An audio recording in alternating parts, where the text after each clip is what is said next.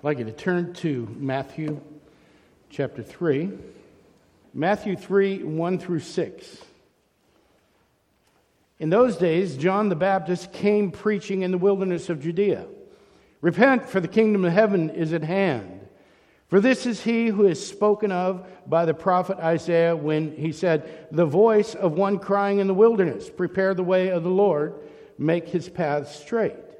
Now, John wore a garment of camel's hair and a leather belt around his waist, and his food was locusts and wild honey. Then Jerusalem and all Judea and all the region about the Jordan were coming out to him, and they were baptized by him in the river Jordan, confessing their sins. In Acts 2 37 through 41.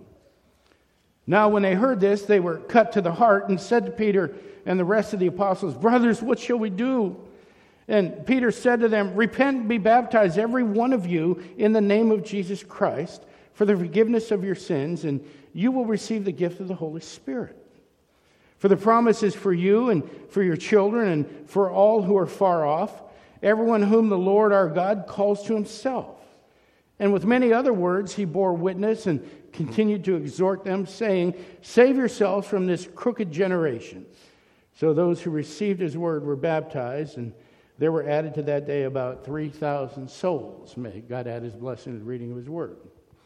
Now, you can see just from these two passages um, that baptism is, is a prominent theme in the New Testament. It's all over.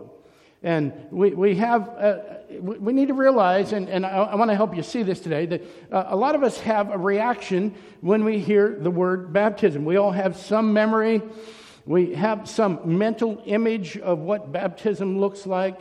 Uh, many of us have participated in a baptismal service. But I want to talk today about what it means to be baptized. What does it mean to be baptized? I want to talk to you today about a true, deeper meaning to baptism. I hope to be able to get you to, to look at it a little bit differently. We all know that baptism is a serious event. At least we should know that. We should take it seriously. But I've got to be honest with you. I'm not sure that the Church Universal has done a very good job of teaching uh, what baptism is about. We hear the word, and most of us think of the ordinance, don't we? We think of the ritual. We think about what we're going to do next Sunday down at Warrenton Baptist Church. But I want to go deeper today, uh, and I want to see what's behind the ordinance. Uh, now, to do that, uh, some of us are going to have to put some of the teaching we've received and some of the traditions that we have accepted off to the side if we're going to be objective about this and give it some careful thought. Baptism is frequently thought of an, as an act of obedience, and it's true. Uh, we should be baptized. It's a commandment. Uh, you know, every time we do a baptismal service, th- this comes up, and we'll say to somebody, "Have you been baptized?" He says, "No." Well, you need to come and get baptized. Well, that's okay. I'm praying about it. It's the only commandment in the Bible that we pray about. so, you know, how do, we, how do we pray about a command? Well, I'm waiting for God to tell me to be baptized. Well, He's already told you. and I think sometimes God is just sitting on the throne going, now, how many times do I have to say this? So, how many times does the Bible say, repent and be baptized? Repent and be baptized. It's a commandment. We should obey it. But I want to go deeper today. I want to look behind the ordinance. Again, we're going to have to put some preconceptions aside. There's so much more than just being obedient here. And I think we miss a huge blessing because we, we turn it into an act of obedience. We don't fully realize the implications of being baptized. And without careful consideration of what baptism means, I think we lose the beauty of a, a, an, astounding ordinance that is given to the church as a gift, a, and, and at the same time, a profoundly private experience. Something happens on the outside, something happens on the inside. So I want to talk today about, about both. We're going to look at the baptism's two natures it has a public nature, and it has a private nature. I was talking to a pastor a number of years ago. We were, we were kind of looking for a church home and uh, the pastor came up to me and said, Have you been baptized yet? And I said, Well, uh, no, not yet. And he said, You know, you got to get dunked. You got to get dunked. And I said, Well, what does that mean? He goes, Yeah, don't worry about it. Just come on down and we'll, we'll dunk you.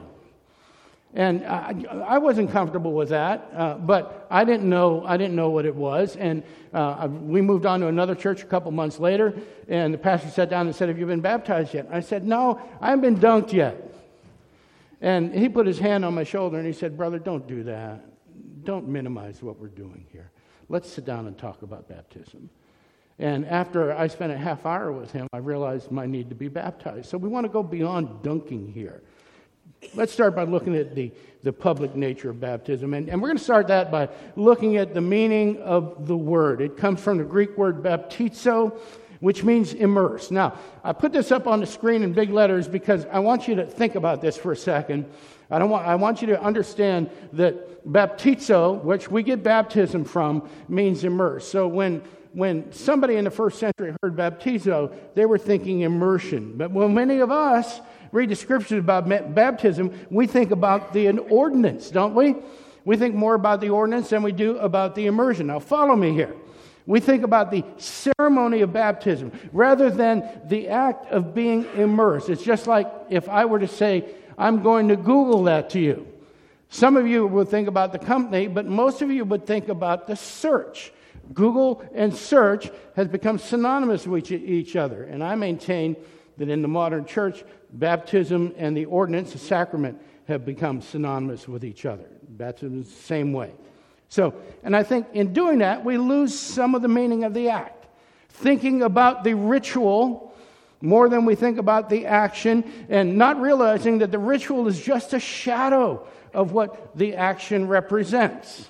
So, the first century readers of, the Gospels and the letters that were written by the apostles, there, there was no such confusion. They didn't have to figure out what was being talked about. When they saw baptizo, they knew that something was getting immersed, that something was getting soaked, that something was going to be completely covered, totally engulfed, something was going to be saturated. So keep that in mind. And think about that while we talk about baptism, while you're thinking about baptism. And if you do that, I promise you things will start to change subtly, but they're going to be profound. Perhaps enough to make you pause and consider that baptism is far more than being dunked in the water. So, so when we find John the Baptist performing baptisms in Matthew chapter 3, as we read at the beginning, we know that John is doing more than just dunking. He's doing more than just washing. We know that this immersion that John is doing means something to the Jews. The question is, what did it mean? Well, to understand what it meant, we need to understand where the idea came from. So, uh, the word baptize doesn't occur in the Old Testament, um, uh, but the word, the Hebrew word tabal does. It occurs seven times. It occurs five times in Leviticus. It occurs once in Numbers 19, and in those six times, uh, it, it, it, always means something is being dipped. Uh, but it occurs one more time in 2 Kings 5.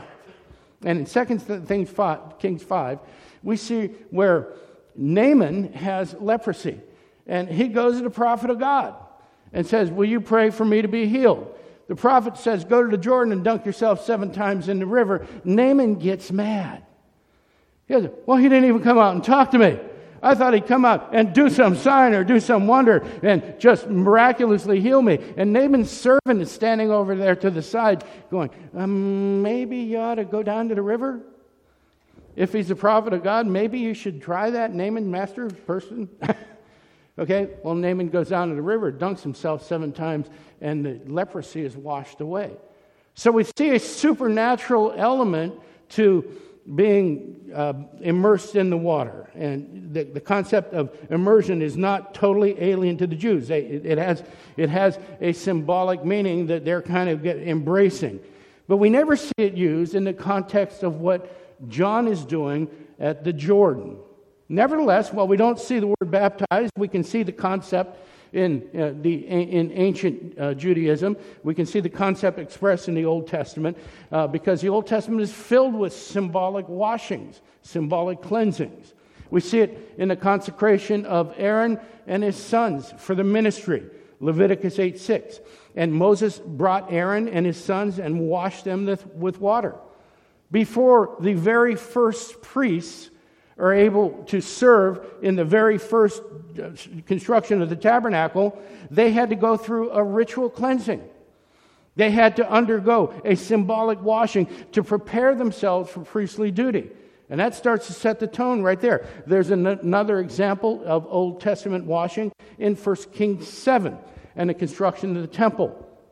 And there we see Hiram make this huge bowl and by huge bowl, I mean large. It is 30 feet wide, uh, it's 15 feet deep, and it holds 24,000 gallons of water.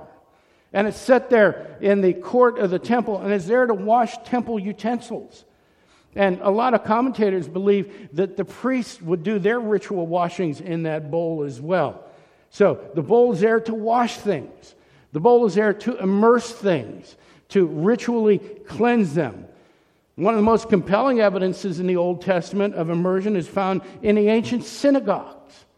Now, the Bible doesn't go into a lot of detail about this, but we have historic records that tell us that each synagogue had a pool where they would practice a ritual cleansing known as mikvah. So here's one at Qumran near the Dead Sea. Qumran was that, that small village of rabbis and teachers uh, that were dedicated to copying books and scripture uh, in the first century AD. They were small, they were isolated. They heard that the Romans had attacked Jerusalem and were now pursuing Herod, who was on his way to Masada. And the rabbis in Qumran took all of their copies of everything and hid them in the caves, in the hills, in the limestone uh, cliffs of the Dead Sea. And that's where we get the Dead Sea Scrolls from. They weren't discovered until 1944. So you can see by this that the mikvah was generally large, had steps and made it easy to get in and get out. It held a lot of water, and it was used for these ritual cleansings. Now, the way the, the mikvah was practiced and how highly it was regarded by the ancient Jews is pretty revealing as to how the first century Jews would perceive what John the Baptist was doing. So, uh, for new converts to the religion, mikvah was performed to demonstrate their willingness to totally renounce their Gentile lifestyle. Their background was totally set aside and it was washed out of their lives. And uh, they, they did this to accept their new Jewish identity. Let me tell you how far this went. There was going to be a total and radical change in lifestyle after mikvah after coming up out of the pool, they were referred to as a child of one day. Now, you catch that? They're referred to as a child of one day. The, the, the, term is as a baby. In other words, they were a baby again, starting life over, over, only a day old, and a lot of the Jews called this an action of being born again. Born again. So the first time we hear this isn't in modern Christianity, a new birth. The Jews saw the mikvah as an immersion in Judaism. It symbolized a total surrender to a new life. The convert was immersing himself in a new community, a new faith, a new way of living, and all the old baggage of all the old learning they had, the old way of living and believing, all the ways of the world are going to be washed away from this convert. It was in every way a baptism of a washing of repentance, a form of turning away from the world and its ways and turning towards the righteousness of the one true God. And if you stop and think about that for a moment, that's kind of what all the washings in the Old Testament were, weren't they? A, a washing away of the, of the world. They were about renewal, they were about cleansing, they were about repentance. So, with all that in mind, when we go back to Matthew chapter 3 and John's baptism, what is he doing? He's, he, what? It's a baptism of repentance. Only this time, he's, he's telling folks that to repent get ready because the Messiah is coming. And they, have got to they've got to prepare themselves. They've got to be ready to be in, in the presence of the Father. And because of this, people are flocking to him. Everybody wants to see the Messiah when he arrives. They know the Messiah is going to change things. They know that Messiah is going to bring them a new life and a new way of living, bring them closer to God. So, so they go out to the Jordan. They submit to this new mikvah. And at the height of John's ministry, when the entire region is being swept with his teaching, we see this in Matthew 3:13. Then Jesus arrived from Galilee at the Jordan, coming to John to be baptized by him. But John tried to prevent him, saying, I have need to be baptized by you, and do you come to me? But Jesus answered, saying to him, Permit it at this time, for in this way it is fitting for us to fulfill all righteousness. Then he permitted him. Then John permitted him to be baptized. So the King of Kings and the Lord of Lords, the creator of everything, comes down to the water and allows himself to be baptized. Not only submitting to the same ritual that was given to Aaron and his sons and carried on from there, but showing us what it looks like to wash away the ways of the world in obedience to the Father. Now, for some of you that have been saved, not been baptized, you need to think about this for a moment. Even Jesus got baptized. Why did he get baptized? Why does he need to be baptized? Because it's God's prescribed way of showing the world what he's doing. And when Jesus goes under the water and comes out, the, the, the results are absolutely spectacular. God speaks. There's a voice in the heavens. The Holy Spirit descends as a dove and lands on him. And the only Son of God is proclaimed to the entire world. So, Jesus' baptism isn't a unique event, it sets the example. Baptism is, in one way, a very public statement, a public proclamation of the gospel. And we're commanded to do just as Jesus did. Now, for a sermon on baptism, we could probably stop right there. I mean, there's no other reason other than Jesus told us to be baptized. Amen? Okay, we're going to go further. If you take a look at the components of baptism in and of themselves, they're a clear proclamation of the gospel as well, aren't they? Entering the water is a confession of faith. Going under the water is a, a, a sign of, of repentance. Coming out signals the remission of our sins. All of these things are, are reminders of our salvation, reminders of the nuts and bolts about how God saves us. But there's another reminder as well, maybe, maybe a more poignant one, one we need to keep in mind when we consider baptism. When we allow ourselves to be immersed in the water, it reminds our, us that Christ immersed in another way, in another fashion, uh, and, and provided for our cleansing. He speaks of it in the book of Luke. I have a baptism to be baptized with, Christ says, and how great is my distress until it is accomplished. What baptism is he talking about here? You know what? Christ is immersed in our sin.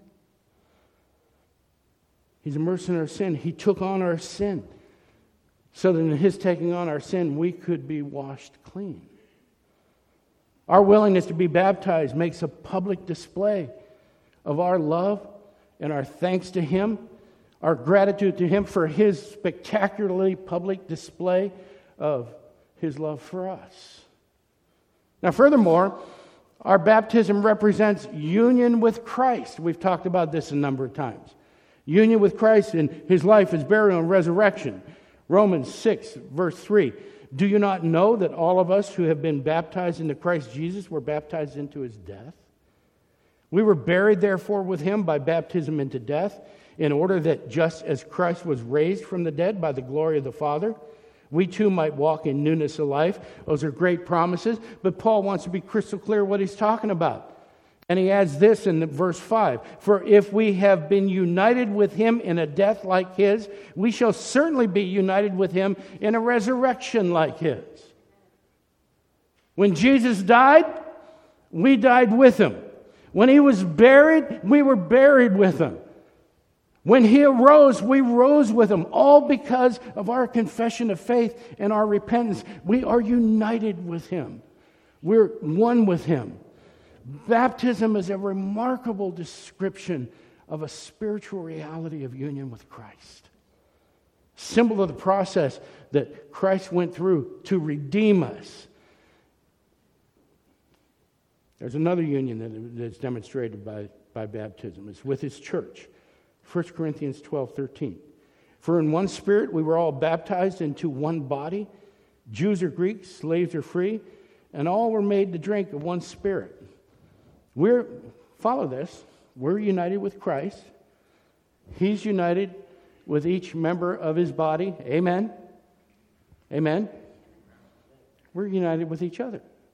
We're united with Christ. We're united. There's no lone wolf in the body of Christ. There's nobody that functions on their own. We're all brought together in Christ. Our baptism declares our union with each other, our union with His church. Our baptism shows our willingness to be obedient to the moral requirements of being one of his children. And there are moral requirements for it. We consciously submit ourselves to his word, to his commandment. We begin to publicly and gratefully participate in the new life that he's given us. And what we do by doing that is we put that new life on display. We put that new life on display for the world to see. Our baptism is a badge of honor one that tells the world that we are sold out and we now belong to our Father in heaven. Look, when, when Kelly and I got married, we exchanged rings. Now, rings are a great memento of your wedding, but they mean far more than that. They demonstrate that we are in a mutually exclusive relationship with each other. We belong to each other. They're an outward sign that we belong to each other. They're an outward sign of the inner love that we have for each other.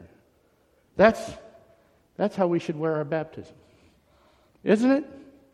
A visible symbol of who we belong to, a tangible sign of a unique people set apart for God and His glory, and that we're one of them. See, baptism says to the world, I no longer live for myself. I now live for Christ. I belong to God. I'm making this profession and holding myself accountable to walking a life of faith in my Lord and Savior, Jesus Christ. Now, all that, we've heard, most of us have heard all that before. It's a given. But the public declaration in our baptism also shows us that God plays a part in this. He says figuratively, You belong to me. I've given you this ritual to demonstrate that you belong to me. I've made you new. You will live for me because I will now live in you. It doesn't happen at baptism, but baptism is a symbol of that. What a beautiful, open, honest proclamation of the gospel in our lives when we get baptized we proclaim the gospel. We proclaim our redemption, the gift we've been given in Jesus Christ. We proclaim our allegiance to the body of Christ. We proclaim our thanks for his sacrifice. We proclaim his lordship in our lives. So there's, there's the public nature of baptism, but there's a private nature as well. And there's an intimate aspect to, to uh, this immersion that I, I, think is absolutely astounding. Let, let, let's take a look at what happens inside us when we're baptized. And the key to all that is in our passage in Acts chapter 2. The Holy Spirit has poured Himself out on uh, Jerusalem at Pentecost. Uh, amazing things are going on. Peter stands up. All these guys were hidden in the upper room uh, with a very small congregation, and when the Spirit descends upon them, they go out into the city and start to boldly proclaim the gospel. And so Peter's preached this sermon, and the sermon is so striking, so filled with authority, that this happens here in, Act, in Acts chapter 2, verse 38.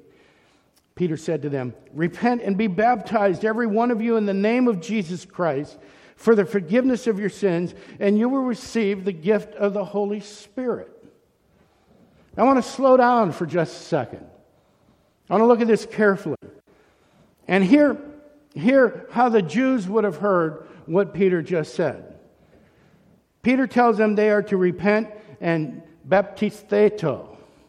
Now, uh, it, it's, a, it's a form of baptizo. Uh, it's the infinitive form. What it means is to be immersed. Instead of just immersed, it's to be immersed. So he tells them they need to be immersed. Immersed in what? Water? No. Look at the verse. immersed in the name of Christ.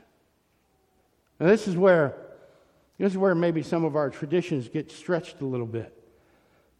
Because many like to think of the baptism as an ordinance.